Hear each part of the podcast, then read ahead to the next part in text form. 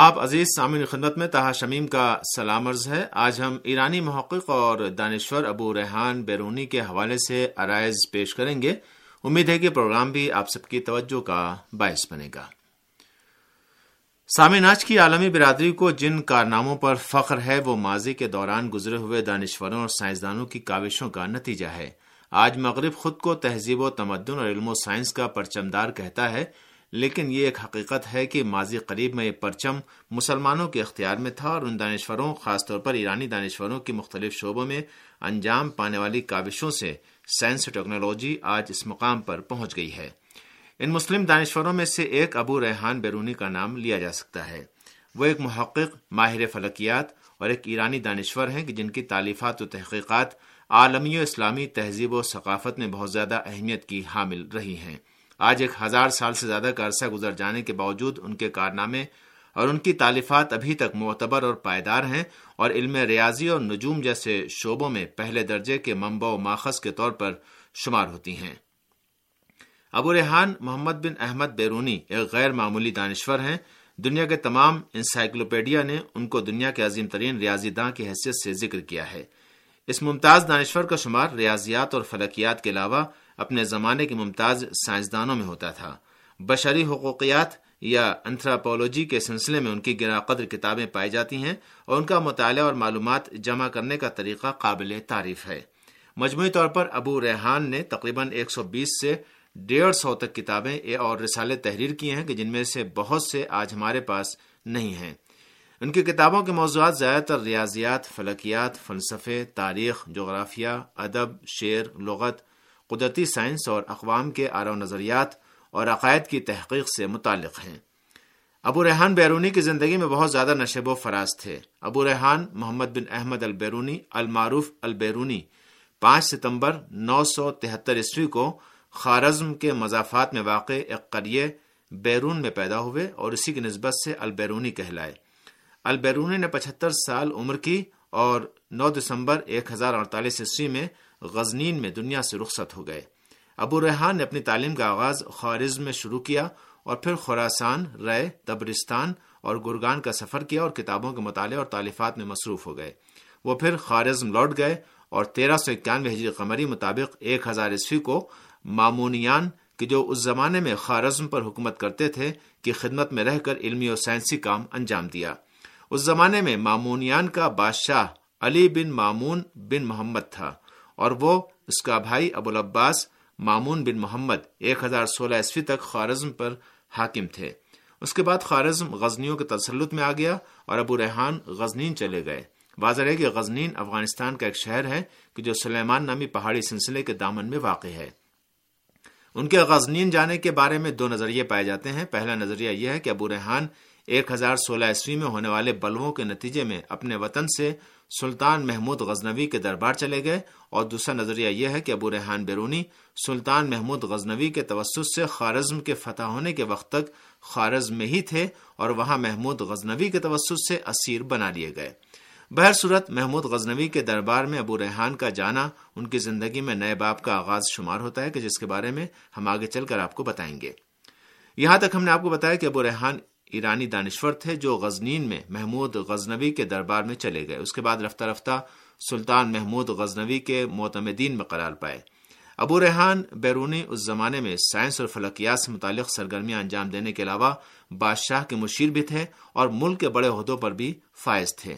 لیکن ابو ریحان کے خارزم سے غزنین مہاجرت کرنے اور سلطان محمود کے دربار میں جانے کے اہم ترین نتائج میں سے یہ ہے کہ انہوں نے سلطان کے منجم کی حیثیت سے ہندوستان کا سفر کیا اور ہندوستان میں برسوں تک قیام کے ساتھ ہی مطالعوں اور تحقیقات کے نئے مرحلے میں داخل ہو گئے. وہ 1022 عیسوی میں سلطان محمود کے ساتھ سومنات کو فتح کرنے میں ان کے ہمراہ تھے اور وہ اپنے اس سفر میں تحقیق ما للہند نامی گراں بہا کتاب لکھنے میں کامیاب ہو گئے.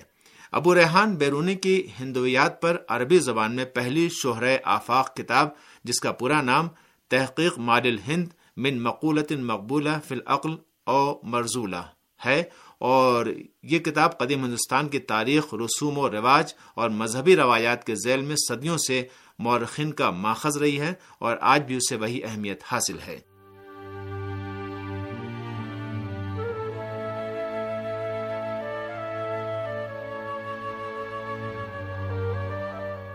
کتاب الہند کا مواد حاصل کرنے کے لیے البیرونی نے سالہ سال تک پنجاب میں مشہور ہندو مراکز کی سیاحت کی، سنسکرت جیسی مشکل زبان سیکھ کر قدیم سنسکرت ادب کا براہ راست خود مطالعہ کیا، پھر ہر قسم کی مذہبی، تہذیبی اور معاشرتی معلومات کو جو اہل ہند کے بارے میں ان کو حاصل ہوئیں اس کتاب میں قلم بند کر دیا۔ اس کتاب میں ہندو عقائد، رسم و رواج کا غیر جانبدارانہ اور تعصب سے پاک انداز میں جائزہ لیا گیا ہے۔ یہ پہلی کتاب ہے جس کے ذریعے سے عربی داں طبقے تک ہندو مت کے عقائد اور دیگر معلومات اپنے اصل ماخذ کے حوالے سے پہنچیں۔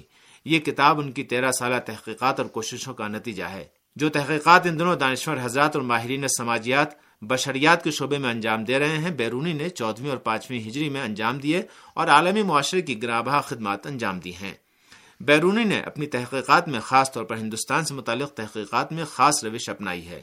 انہوں نے اپنی کتاب میں ہندوؤں کے مذہبی عقائد، ان کی تاریخ اور بر صغیر پاک و ہند کے جغرافیائی حالات بڑی تحقیق سے لکھے ہیں۔ اس کتاب سے ہندوؤں کی تاریخ سے متعلق جو معلومات حاصل ہوتی ہیں ان میں بہت سی معلومات ایسی ہیں جو اور کہیں سے حاصل نہیں ہو سکتی۔ اس کتاب کو لکھنے میں البیرونی نے بڑی محنت کی۔ ہندو برہمن اپنا علم کسی دوسرے کو نہیں سکھا سکتے تھے، لیکن البیرونی نے کئی سال ہندوستان میں رہ کر سنسکرت زبان سیکھی اور ہندوؤں کے علوم میں ایسی مہارت پیدا کی کہ برہمن تعجب کرنے لگے۔ کتاب الہند میں بیرونی نے ہندو تہذیب کی کہانی اہل ہند کے زبانی سنائی اور ہندوستان کے تمدن کی تصویر خود ہندو مصور کے قلم سے کھینچی ہے۔ انہوں نے نہ صرف ہندو مذہب، علم نحو، فلسفی، آسمان اور زمین کے متعلق ہندوؤں کے تصورات، ان کے دریاؤں، شہروں کے فاصلے، دنیا کی پیدائش اور فنا ہونے کے بارے میں تصورات پر بحث، تاریخوں کے تعین کا فیصلہ، مد و جزر اور آفتاب و مہتاب کے گرہن کے سلسلے میں ہندوؤں کے عقائد، عدالتی نظام، میراث کے اصول، مقدس اور منحوس اوقات کی نشاندہی، برہمن اور غیر برہمن کے طرز زندگی میں فرق بیان کیا، ہندوؤں کی روزانہ زندگی کے سوشل پہلوؤں کو پیش کیا، یعنی شادی بیاہ اور ذات پات کا نظام وغیرہ۔ اس کے علاوہ سوسائٹی کا تقابلی مطالعہ پیش کیا، بلکہ ہندوستان کے جغرافیہ، اسٹرانومی، اسٹرالوجی، کاسمولوجی اور متعدد دیگر علوم کا موازنہ بھی پیش کیا۔ ان کی تیز بین نگاہوں سے ہندوؤں کے عادات اور ضعیف الاعتقادی بھی اوجھل نہیں رہی۔ انہوں نے ثابت کیا کہ اہل ہند اور اہل اسلام بالکل مختلف ہیں، کسی چیز میں مشابہ نہیں، زبان، مذہب، رسم رواج، طریقے معاشرت و تمدن، غرض کی ہندوؤں کی ہر چیز مسلمانوں سے مختلف ہے۔ سنسکرت عربی کی طرح ادق ہے، اکثر الفاظ کے متبادل اور متعدد معنی ہیں، مسلمان سنسکرت الفاظ کے تلفظ سے قاصر ہیں۔ بلا شبہ البیرونی نے تحقیق کا جو طریقہ بیان کیا اس پر وہ خود عمل پیرا ہوئے۔ اپنے موضوع پر صحیح طور پر قدرت حاصل کرنے کے لیے انہوں نے سنسکرت سیکھی اور ہندوؤں کی چند مقدس کتابوں کے عربی میں ترجمے کیے جو کہ ابھی تک دستیاب ہیں۔ کتاب کی تالیف میں انہوں نے 24 کتابوں، 14 یونانی مصنفین اور 40 سنسکرت کتابوں سے استفادہ کیا۔ بشریات کے شعبے میں ان کے بہترین نتائج حاصل کرنے کی ایک اہم وجہ یہ ہے کہ وہ فارسی، سریانی، عربی اور عبرانی زبانوں کے علاوہ سنسکرت پر بھی پورا تسلط رکھتے تھے اور اس حد تک سنسکرت جانتے تھے کہ انہوں نے فلکیات سے متعلق بہت سی کتابوں کا ترجمہ سنسکرت سے عربی میں کیا اور اسی طرح عربی سے سنسکرت میں کیا ہے۔ انہوں نے اس طرح سے چاہا کہ جس طرح سے ہندوستانی علوم سے مسلمانوں کو آشنا کریں، مسلمانوں کے آداب و رسوم کو بھی ہندوؤں کے درمیان رائج کریں۔ افسوس کے سلسلے میں ابو ریحان کی زیادہ تر تالیفات مغلوں کے حملے میں نابود ہو گئیں۔ ابو ریحان بیرونی کا دور بہت سے عظیم دانشوروں اور ادبا اور افاضل کا دور تھا، من جملہ ان کے ابو علی سینا تھے کہ جو پیہم ابو ریحان کے ساتھ خط و کتابت اور بحث و مباحثے انجام دیتے تھے، اور ان دنوں ان بحث و مباحثے کا کچھ حصہ باقی رہ گیا ہے۔ وہ ایسے فرد تھے کہ جنہوں نے اپنی پوری زندگی میں کوشش سے درغ نہیں کیا اور زندگی کا ہر لمحہ ان کے لیے قدر و قیمت کا حامل تھا۔ ان کے اندر جو تلاش و جستجو کی روح تھی اس کے سبب وہ پورے سال تحقیقات اور کوششوں میں مصروف رہتے تھے، اور منقول ہے کہ صرف سال میں 2 روز مطالعہ نہیں کرتے تھے، اور وہ ایام نوروز کے ہوتے تھے کہ جو ایران کی قدیم عید اور جشن ہے۔ ان دونوں بیرونی کا شمار علمی مراکز اور یونیورسٹیوں میں جانی پہچانی شخصیتوں میں ہوتا ہے، اگرچہ ان کے بعد سینکڑوں عظیم دانشوروں نے ایجادات اور حیرت انگیز انکشافات کیے ہیں، لیکن برطانوی مستشرق، محقق اور دانشور اسمتھ کے اعتراف کے مطابق حتیٰ یورپ بھی اپنی خیرہ کر دینے والی ترقی کو ان کی مرہون منت سمجھتی ہے۔ اس کے علاوہ ابو ریحان کو بابائے علم بشریات اور ہندویات کے طور پر جانا جاتا ہے، اور ان کی اہم ترین کتابیں اور رسالے دنیا کے اہم ترین کتاب خانوں میں محفوظ ہیں، اور ان میں سے متعدد جرمن، انگریزی، فرانسیسی اور روسی زبانوں میں ترجمے ہو چکے ہیں، اور ان میں کئی کتابیں متعدد بار چھپ بھی چکی ہیں۔ ان کی اہم ترین کتابوں میں آثار الباقیہ، تحقیق ما للہند، قانون مسعودی، علم فلکیات کے بارے میں، الجماہر فی معرفت الجواہر اور السیدنا فطب وغیرہ کا نام لیا جا سکتا ہے۔ سامعین، اسی کے ساتھ اس پروگرام کا وقت اب یہیں پر اپنے اختتام کو پہنچتا ہے. اگلے پروگرام تک کے لیے اجازت دیے، خدا حافظ.